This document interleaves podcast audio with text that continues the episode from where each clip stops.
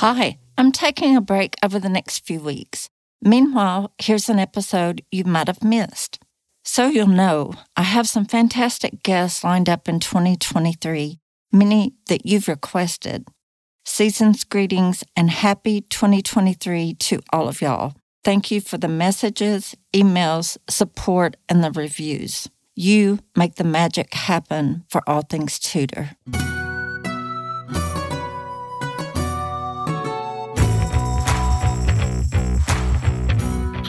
I'm Deb Hunter, and welcome to All Things Tudor, the podcast that blows the dust off the history books and brings the world of the Tudors roaring back to life. Each episode will bring you awesome guests and topics, stories, and revelations.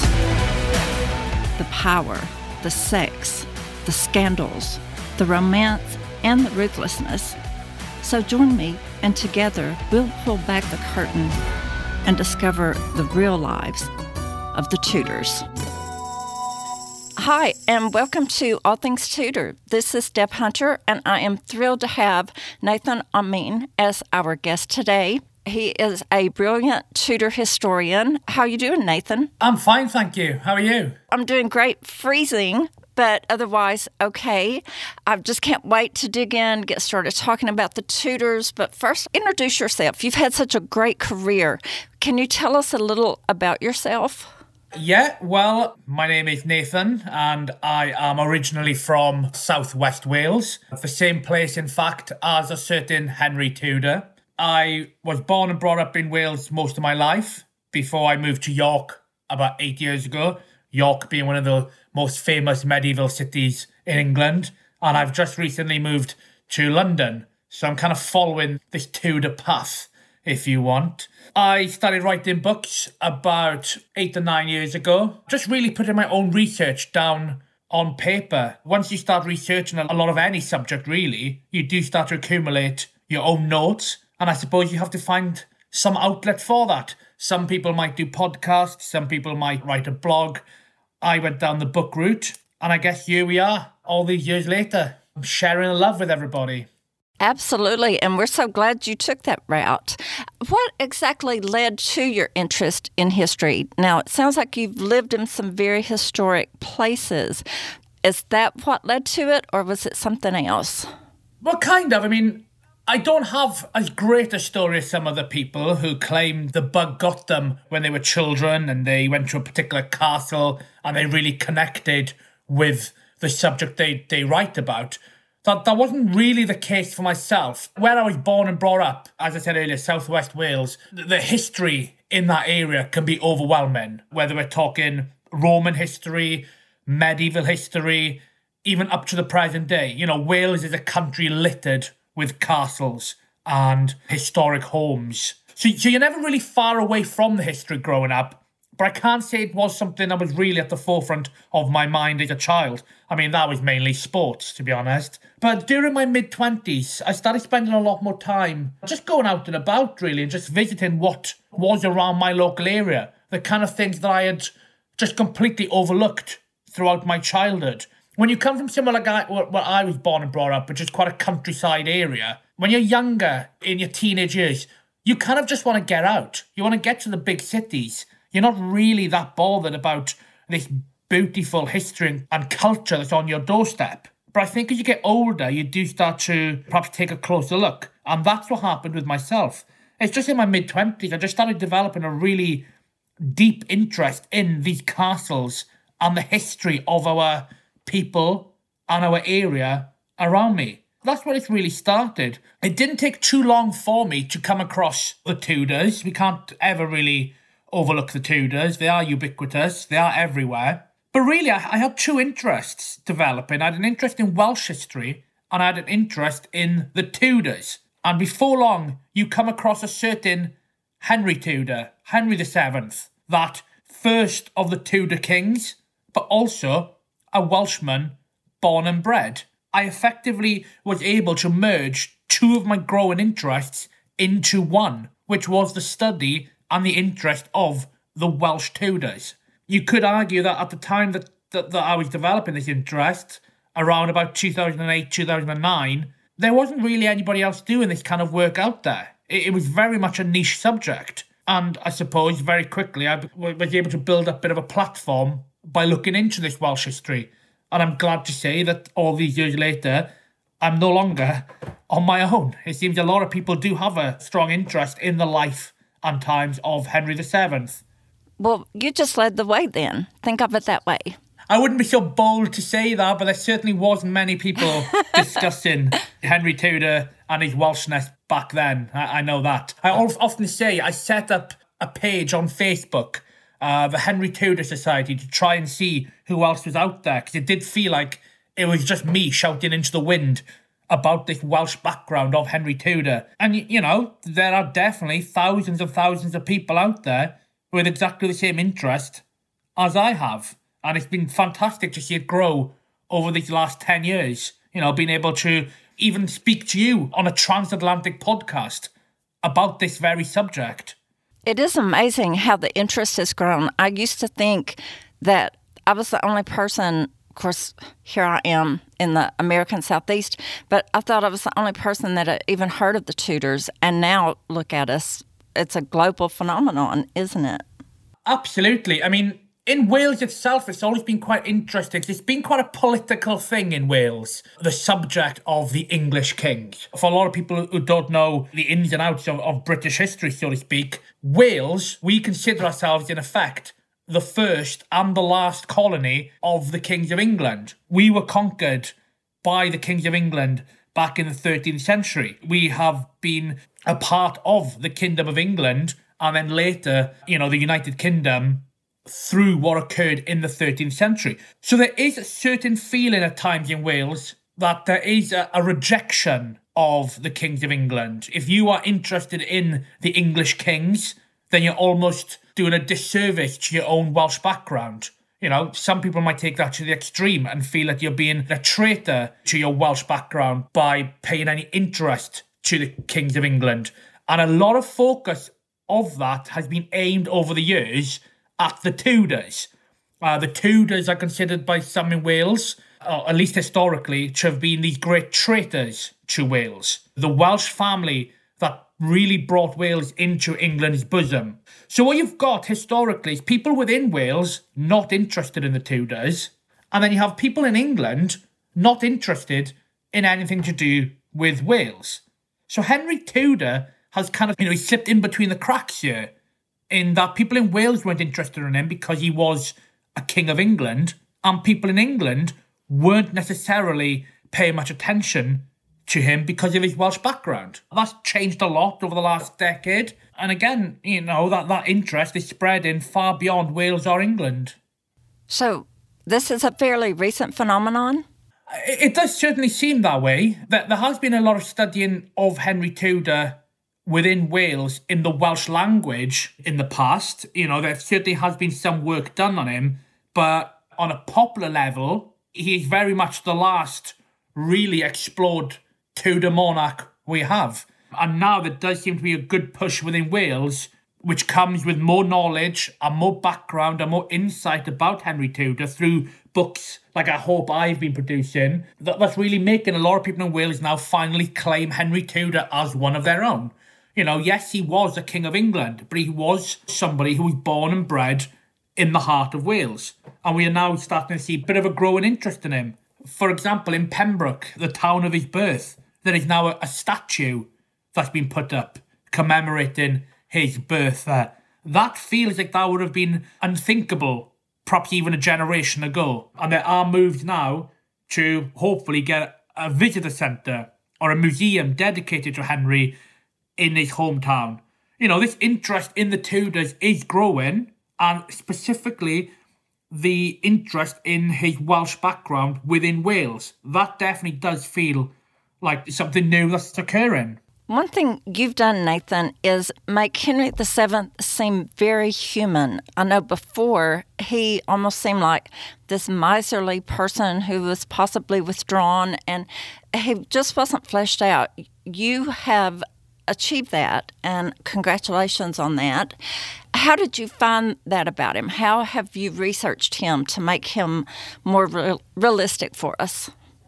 I mean, I think first things first. I mean, history is just simply not black or white. Uh, there's always been this way of the world where we try and put people into a very, very simplistic terms. Richard III. Some people think he's good. Some people think he's bad. It's far more complex than that. You know, th- these were living, breathing people. And just like we today, there will be very many different facets to our personalities. So, you know, if you come at it from just that level, first of all, then very quickly you have to push aside any preconceptions that these people were just one or the other. You're right, Henry VII has often been viewed as a dour, miserly king, you know, devoid of any warmth, a boring accountant king who presided over a boring reign. That's the image many people have of Henry VII.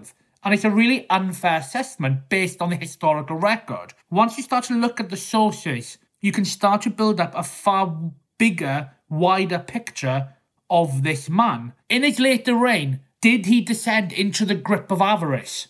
Completely, absolutely. Henry VII tried to accumulate great riches, you know, to buttress his dynasty. But was he a miser? Absolutely not. And we know this by checking the historical record. We still have, you know, his chamber books.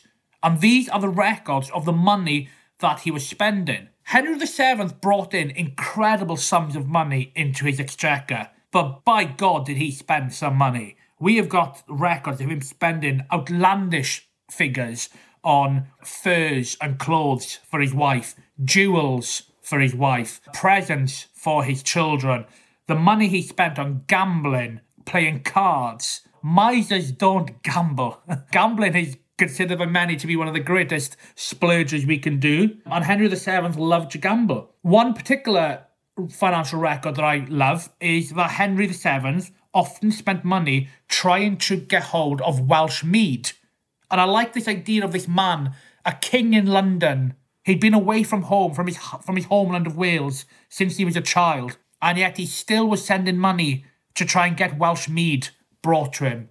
Perhaps that was a drink that he had in his youth and he remembered it and he wanted to bring it to London where he was now king and he could get hold of anything he wanted. Henry VII built incredible palaces. You know, we have the records of that. We know that he had, had a state of the art palace at Richmond.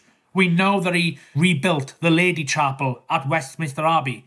Anyone listening to this who has been to Westminster Abbey and has seen the Henry VII Lady Chapel, you know, they've cast their eyes on one of the greatest medieval monuments in all of Europe. This is a king who is throwing away incredible sums of money. Now, from the Chronicles, and particularly from ambassador reports written by visiting French, Spanish, Italian emissaries visiting the court of Henry VII, they've left their impressions of him in the historical record. And of Henry, we quickly build up a picture from their records of a man who was affable, gracious, regarded as being quick witted, insightful. To his family, he appears to be an affectionate man. We know through other chronicle records of the great love that he showed to his wife, Elizabeth of York, and she to him. So just by studying the actual historical records, you know, this Henry has always been there. Very few people have bothered to delve into the records and bring the man to the fore. A lot of historians to this point, they have rather focused on his financial acumen. And what's happened is the man himself has been pushed to the side. And because this idea of Henry being a boring king has come down the generations, then people are finding it difficult to push aside their preconceptions. And hopefully, I've done a little bit of work there to let people know that, you know, we are looking at a real man who reigned for 24 years. There's a lot to unpackage there. And we can do it just by studying the records. A very good point. And I have to ask you you mentioned his later reign. What do you believe his early reign was like? There's this idea that William Shakespeare was responsible for trying to portray Henry VII as being this great angel sent from above who would unite the warring houses of York and Lancaster and become a kind of like like a savior, a savior to save England from war. And most people think that this was just a creation of William Shakespeare writing over a hundred years later. But I truly believe, by again studying the records, that when Henry became king at the age of 28, he tried his damnedest to be this figure in the middle who could bring together two warring factions. He tried to do that. You know, he married Elizabeth of York. He extended the hand of friendship to people who had been fighting against him at Bosworth Field. At the battle where he won his crown, he extended his hand across the field to try and get everybody on side. He was actually following the example of Edward IV, who had done this a generation earlier. When Edward IV first became king, he tried to be a friend of everybody. So, you know, Henry's early reign would have been this kind of mishmash of Yorks and Lancastrians trying to coexist. Now, the problem is, as my new book, Henry VII and the Tudor Pretenders, really examines, is what Henry wanted wasn't necessarily what everybody else wanted. There was a great push for peace during Henry's early reign, but there were still a small group of rebels who were causing problems. And that's really what has affected a lot of Henry's reign. The reason Henry later in his reign went after the money to try and secure the future of his dynasty comes down to rebels and plots and conspiracies against him to try and bump him off the throne. The money aspect of Henry's reign is directly tied into him trying to secure his dynasty. So, yes, early in Henry's reign, he was the great hope of England. That's how he portrayed himself. That's how enough people put their faith in him, hence how he became king. I mean, Henry VII should never have become king of England. He was an absolute nobody who was basically pushed onto the throne because too many people had issues with Richard III. Rightly or wrongly, Richard effectively lost the kingdom rather than Henry winning it. But enough people were willing to put their trust in him. And this brings us back to this concept of Henry being some boring figure. How does a man manage to get an army to follow him into battle without having some form of natural charisma? I just see the early reign of Henry as being one of promise, one of hope. Unfortunately, it didn't quite go the way he expected it. But when it was all said and done, 24 years later, he was able to pass that crown on to his son in the first peaceful transferal of power in 87 years. So you can argue, you know, the ends at the end justified everything. That's what they say. So, how long have you been researching Henry VII? Pretty much the entire time I've been into this subject. So, where are we now? I don't even know the year anymore. 2022 gosh, 12 years now, I think. Obviously, as time has gone by, I'm, I'm a lot more serious about my research now than I was in the beginning. Very much at the beginning, I'm the same as everybody listening. You're just trying to read everything and get your hands on. I'm very pleased that podcasts have come along because that's made everything a lot easier for trying to learn and access to the history. But yeah, uh, probably 12 years now, which seems a long time but hopefully I'm just getting started. Yeah, you fit a lot of information into 12 years, I have to tell you. And let's go back to your book. You mentioned Henry VII and the Tudor Pretenders. How long did it take you to research and write that? I think all in, that book took four years. And it could take another four years easily. It's one of those great difficulties when we're trying to write these books. We just never have enough time to do you know, as much research as we possibly do. There has to come a point where you just have to almost wash your hands off the project. I know some people, they, they can really get the work done in a year. You know, they can really get their heads down, get the research, and get the books out. I'm actually quite a slow worker. I find it difficult to concentrate. I'm a bit, bit hyperactive. I, I get distracted very easily. So, so I probably do take longer than I could do if I was a bit more focused. But at some point, you just have to hold your hands up accept that you've brought it as far as you possibly can now. You know, you've always got a publisher on your back who wants the book. You've got people wanting, waiting for the book. You just have to get them out. Yeah, so, so Henry VII took four years. It should have taken less if I'd been more focused, but I could have done with a heck of a lot more time to really try and get even more research in because we're always finding stuff. There's always rabbit holes to go down and, and chronicles to chase up. Uh, and one of the remarkable things about today, we can do a lot of the work from our homes. You know, a lot of these, a lot of this content is now on the internet. You know, the chronicles we can get hold of, financial records. very rarely do we have to go to the libraries to get hold of most of what we need. But even so, there's so much untapped research and sources in those libraries just waiting to be pulled out. Perhaps someone hasn't looked at a particular article or a particular source for 80, 90 years. It's all just there waiting. So I, I do always wish I had more time. In your defense, it is so easy to go down those rabbit holes. I understand that and I sympathize with you there because it is very easy to find something that just catches your eye for sometimes a week or longer and get distracted by that. So I completely understand.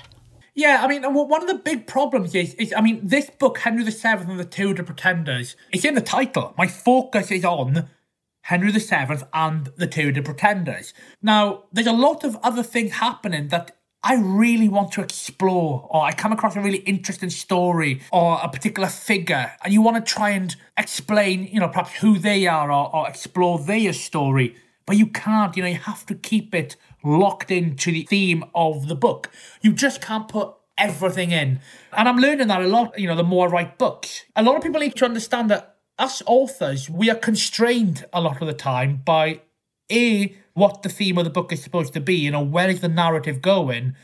And also word count. Word count is a terrible constraint on an author. But from a business point of view, I do understand why publishers need to make sure their authors aren't turning in 3,000 page books that are the size of a table. But, but it does mean you have to be quite ruthless in cutting things out that just take up space, that don't really, at the end of the day, add anything to the story you're telling. So that's that's sometimes the most difficult part of writing these books is being ruthless and getting rid of stuff that doesn't add to the book in the end. In my previous book, The House of Beaufort, a lot of people mentioned why did I finish at the moment of the last male Beaufort's death? Why did I end just when Margaret Beaufort was coming on the scene? And I mean, there's two answers there, really. The first is I ran out of space. I simply ran out of word count. I had no more words left. The book had come to an almost natural conclusion, and I just didn't have any space left to tell that story. And also, it leaves a space to write another book, doesn't it? it is one of those things that you always have to try and take into consideration. But hopefully, you know, the, the narrative side of it, you know, you're, you're telling one story here, and hopefully it makes sense. And, and that just means that then we all have to buy many, many more books from many different authors to try and get as wide a picture as possible. Hey, I think we're down for that. No problem. Let's talk about the House of Beaufort for a minute. Wasn't that the first full length biography of that family? It was, yeah. I mean, the House of Beaufort was an interesting project because I kind of started but by accident. I didn't go out planning to create a biography of the House of Beaufort. I just wanted to learn more about the Beauforts. You know, I wanted to research them and, and, and read a book that tells me all about Henry VII's maternal ancestors. It turns out there simply wasn't that book out there. I searched high and low for a book on the Beauforts.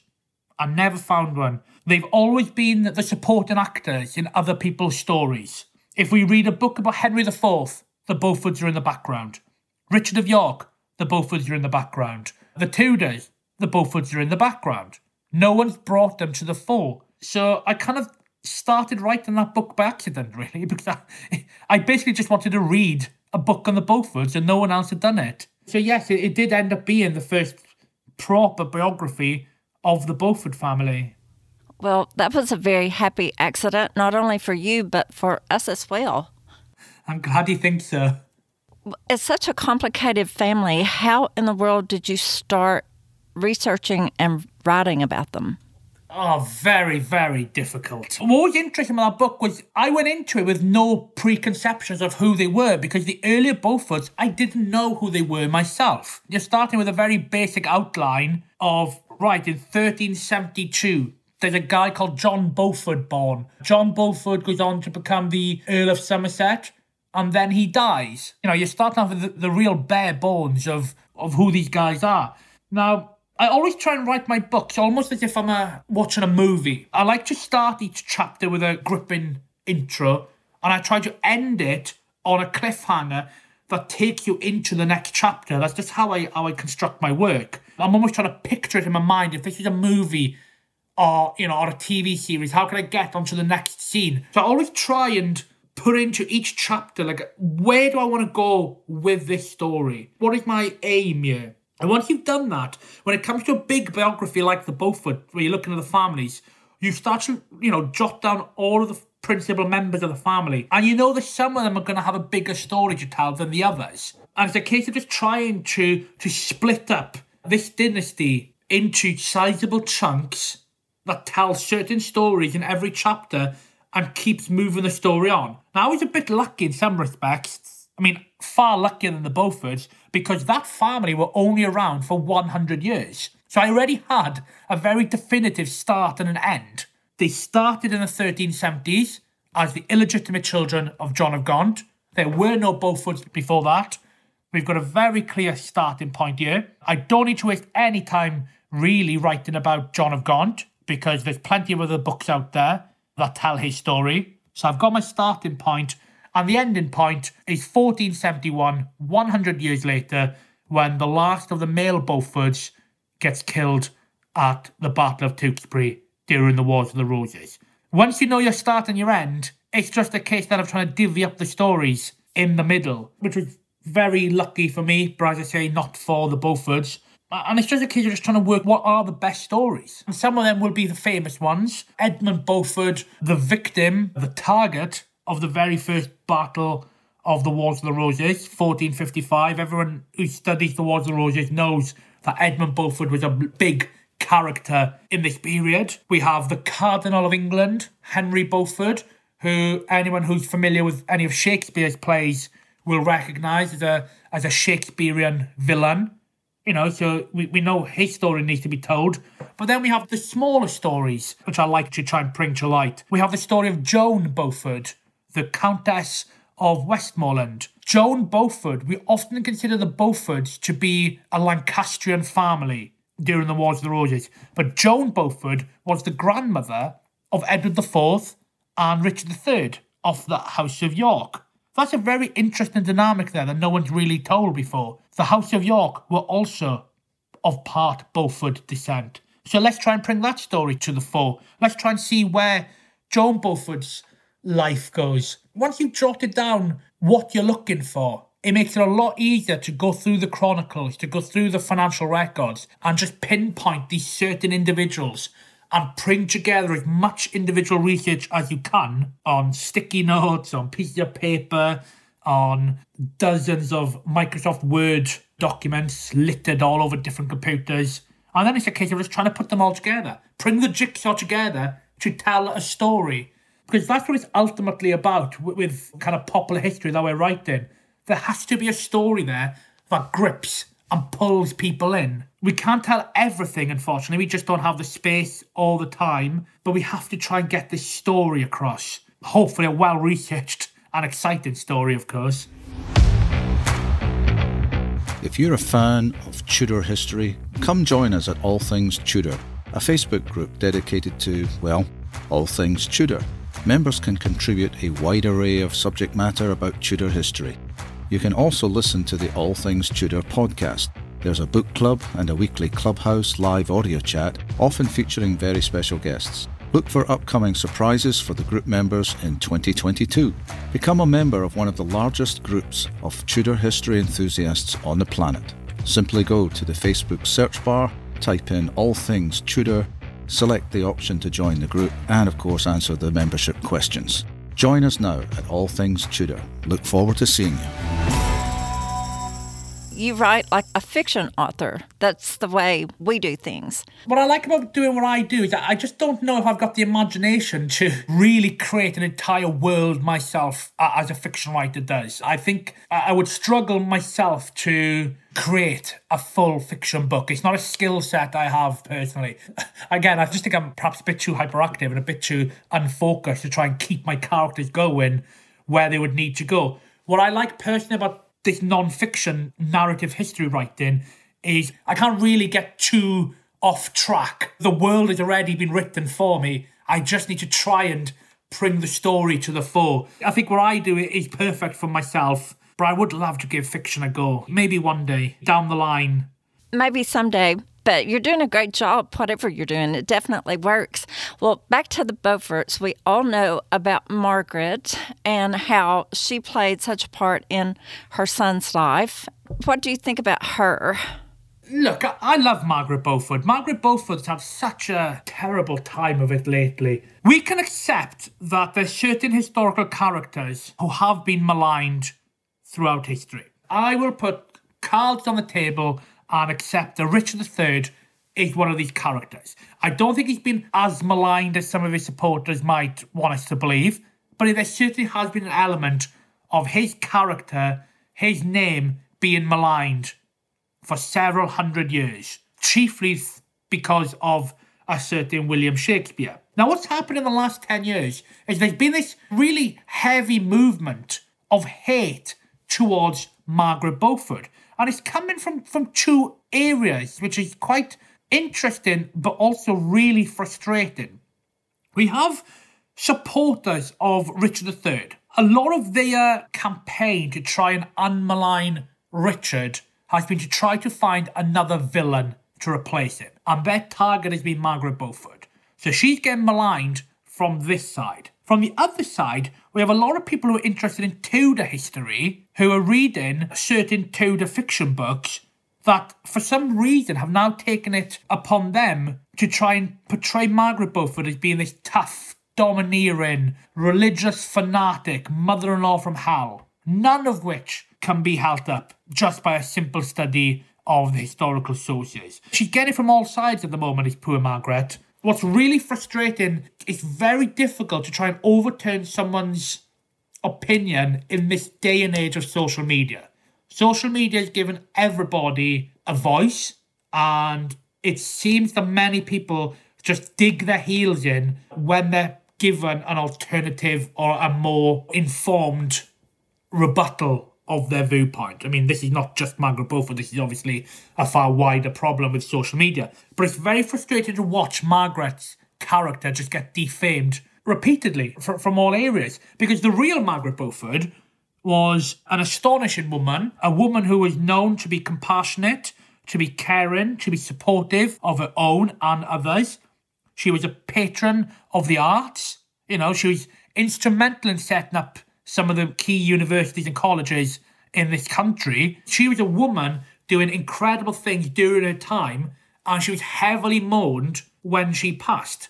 All of her contemporaries mourned her. We have some great records of how they, you know, lamented her passing. And yet, the Margaret is now coming down to us is a, a potential murderess of some princes in the tower, a horrible mother in law, and somebody who had this weird fanaticism that her son would one day become king. All of it is just nonsense. I would just strongly recommend somebody pick up Nicola Tallis's recent book, The Uncrowned Queen, on Margaret Beaufort.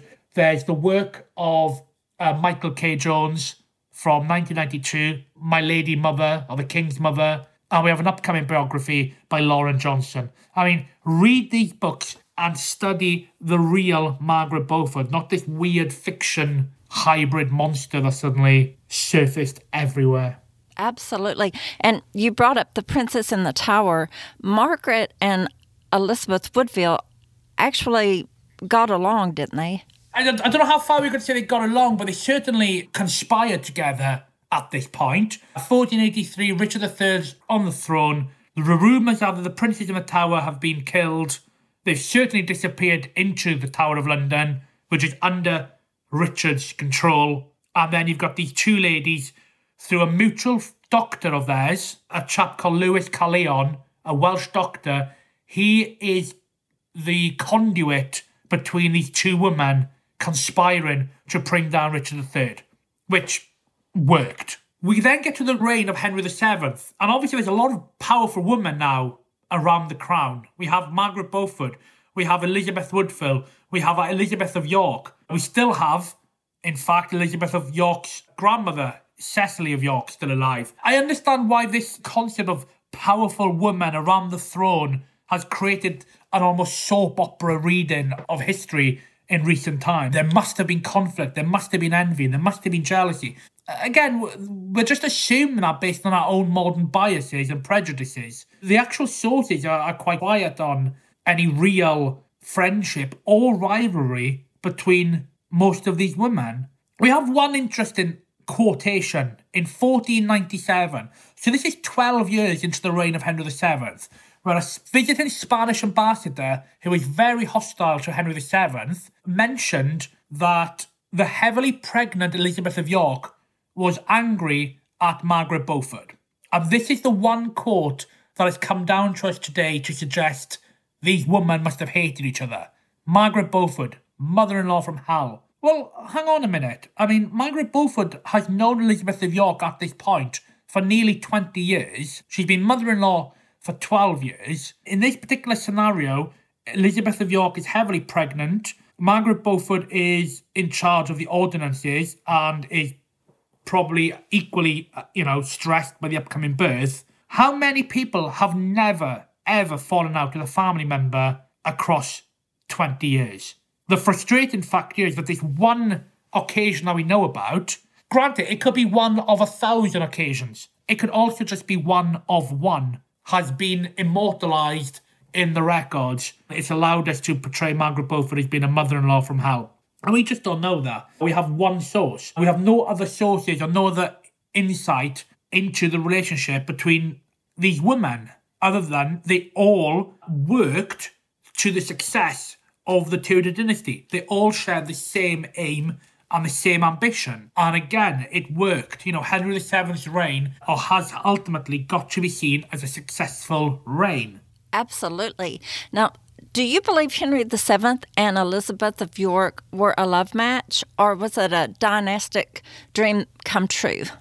I think a dynastic dream come true is probably closer to the truth. I mean, a love match, I suppose, would suggest that as soon as they met, they fell in love and happy ever after. I think they they came to respect each other and came to love each other. You know, as far as arranged marriages go, this was a very successful marriage. Maybe there's a bit of a misunderstanding in some cultures about arranged marriages. You know, arranged marriages are still in use in some cultures today, and they create some very successful and lasting unions. Perhaps we all want the Hollywood film type relationship where you meet somebody first time and it's a perfect love match. In this case, Henry and Elizabeth didn't know each other up until he became king. They married as soon as they could. This is something that's very much misunderstood by many people coming to the study of Henry VII. He didn't postpone or delay. He married her the day after he got the papal dispensation to do so because they were distantly related. Of course, the reason why he married her was political. He needed the support of the Yorkists. He had to marry her for that support. But once they've come together, it's an incredibly successful union. And we have, again, evidence and sources as how successful this was. Henry VII is one of the few medieval kings where we have no records of him having any affairs or taking any mistresses. We all know that his son, Henry VIII, was quite errant in his matrimonial way, shall we say. So was his predecessor, Edward IV. Even Richard III, a king often portrayed as being quite saintly by some of his supporters, had an illegitimate son. We have no records of that for Henry VII. We do have a very touching source that gives us some insight as to what occurred shortly after the death of their eldest son, Prince Arthur, how Henry was completely heartbroken and Elizabeth had to comfort him. And then when, when Elizabeth went back to her chamber, she collapsed. And this time it was Henry who went to comfort her. A year later, Elizabeth dies. Henry is completely heartbroken and he doesn't leave his chamber for several weeks. He would allow no one to visit him. And it's thereafter that his reign starts to get a lot more difficult for his subjects when it comes to money. So this was as close to perfection as any royal marriage in English or British history has been. I don't want to speculate as it's out of my time, but many people at the moment in the UK point at the success of Prince Philip and the current Queen's relationship. And as far as I'm aware, you know, Prince Philip in his younger days was a husband who took mistresses. We just don't have that same evidence for Henry VII. Almost unique in royal history. Does that by itself mean he loved Elizabeth of York more or less? I can't say. It does provide a positive aspect to it, for myself, certainly at least. Yeah, there weren't a lot of positive marriage roles in the Tudor dynasty, were there? No, and I, I did read recently that somebody was suggesting that perhaps the reason why Henry VIII's marital wars were notorious was was he always looking for what his parents had and he just couldn't find it? I mean, that doesn't justify obviously any of his behaviour, but it's certainly an interesting topic to consider, I guess. That is an interesting topic, and I've never thought about that. So now you've given me a rabbit hole to explore for the rest of the day. well, we do know that Henry VIII himself was also devastated at the death of his mother. He was a child at the time, and he recorded many years later that he was very angry at the person who brought him this hateful news of his mother's death. And there was a famous painting discovered, or rediscovered even, a couple of years ago in the National Library of Wales that shows the deathbed in the background of Elizabeth of York. And on the bed is a small child weeping, and that child is Henry VIII. We have, again, evidence that he was a child who was deeply impacted by the death of his mother. Did that have any effect on him as a man once he grew up? Possibly. I mean, I'm no psychiatrist or anything into psychology, but it certainly makes sense to me just on the surface of it. Well, absolutely. And it's something that should be looked into. It's a very good point. I do want to ask you in your research, what are 10 things about Henry Tudor that you've learned that absolutely blew your mind? Did you say 10 things? yes, even five. I'm good with five. I mean, I mentioned it already earlier, but I love the fact that he sent people into his native Wales to get hold of Welsh mead. I'm a Welshman who loves mead, and I really like this little connection that Henry, even once he became king, remembered something as small as mead from his homeland would send people into Wales to get hold of it. I love that. Um, I love I love discovering that he was a gambler. Again, I came to this subject 12 years ago under the belief that Henry VII was a miser and an Ebenezer Scrooge who didn't give up his money to anybody or anyone. And that's not true. The man was a terrible gambler, throwing bad money after good constantly, or good money after bad, even just getting rid of his hard won earnings just by losing gambling. I like this mental image of him losing to his son, the future Henry VIII. You know, I can imagine that that boy would not have been a gracious winner, shall we say. Good point. I enjoy learning about Henry VIII's time in exile in Brittany. It's not a subject area that's been very well documented because we just don't have that much documentation or sourced material for it. So it, it is one of those kind of periods that would be fantastic for a fiction writer. But I do like the particular story that when he was 19 years old and he was in he was in Brittany, the Bretons did a deal with the with the Yorkists that they would hand Henry over so that he would be dragged back to England. I think if he'd come back to England at that point at 19, he may very well have been executed because he was a distant threat to the House of York. The House of York, they did have a background of taking out rivals to their throne. So what does Henry do? Well, he starts to fake an illness. And while he's faking an illness and the guards are trying to get him on the ship, some of the locals in a small town called St. Malo on the North Breton coast, they start to harass the English guards. And during this, Henry sneaks away, he runs to the nearest church and he claims sanctuary. And when the English guards try to break in the church to get him, the local population defend him. The English guards go back to England empty handed. Henry has effectively saved his own life at the age of 19 by faking an illness and being a bit, you know, showing a bit of cunning to get away. I love that about him. And he lived, you know, another day. He eventually lived long enough to amass an army to invade and become king. You know, it's the greatest rags to royal riches tale we have in English history. This rise of Henry Tudor from nowhere. Again, not a boring king, and definitely not a boring life. I always say, who needs six wives or a Spanish armada when you're telling the story of Henry Tudor?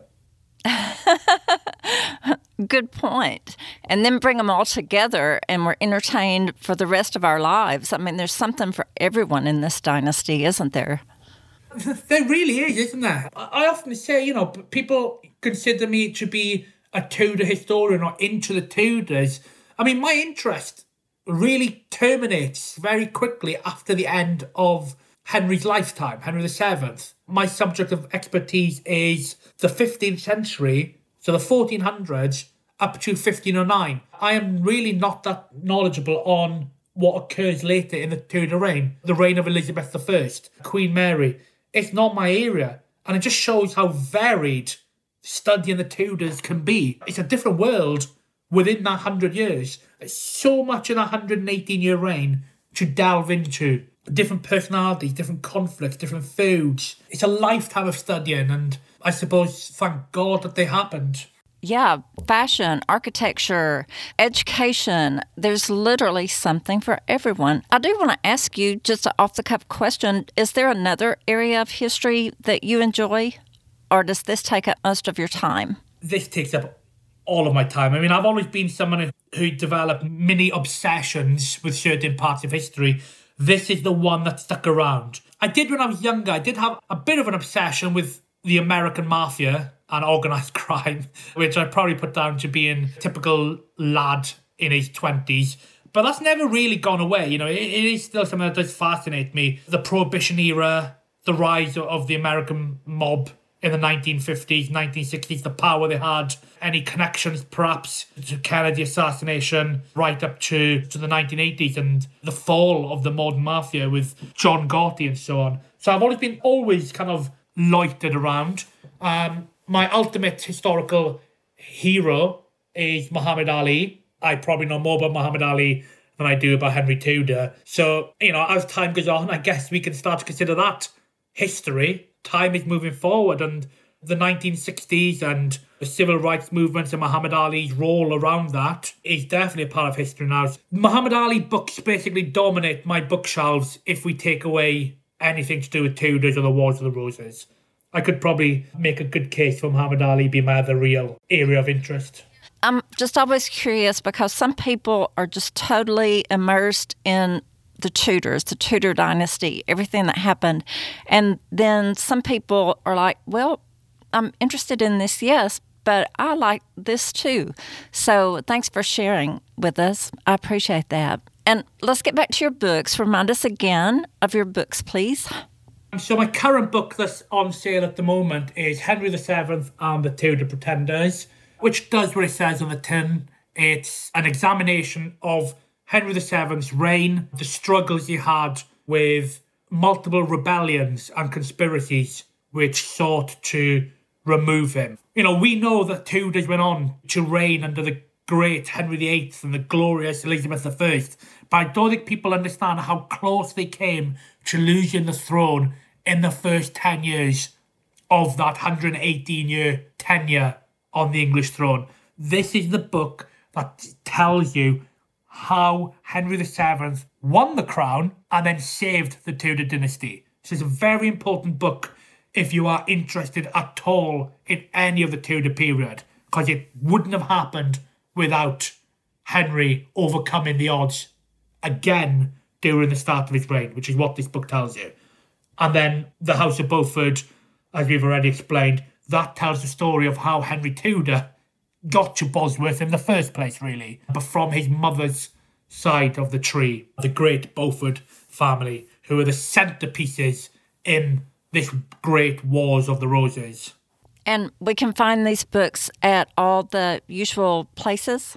All the usual places. What I always suggest for any overseas listeners, Americans, Canadians, Australians, there is a website called the Book Depository, and they ship all books free worldwide from the UK. So that's a very good website to get around any large postage fees.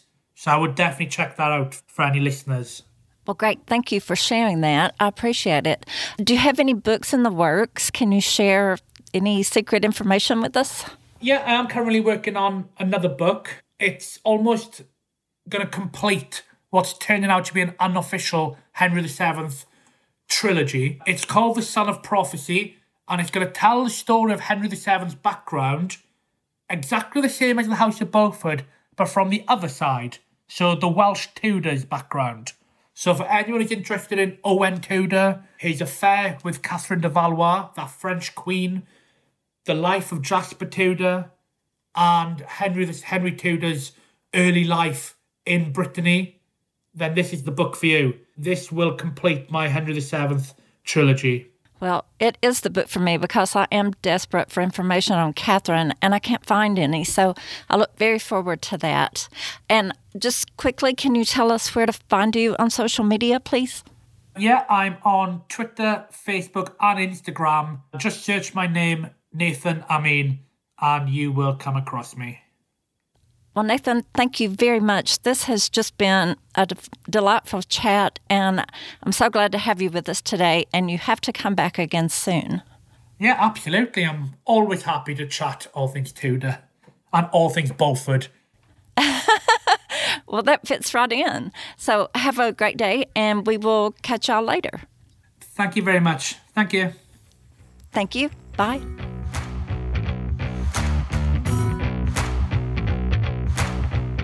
You've been listening to All Things Tudor. My thanks go to listeners, my husband, and my team.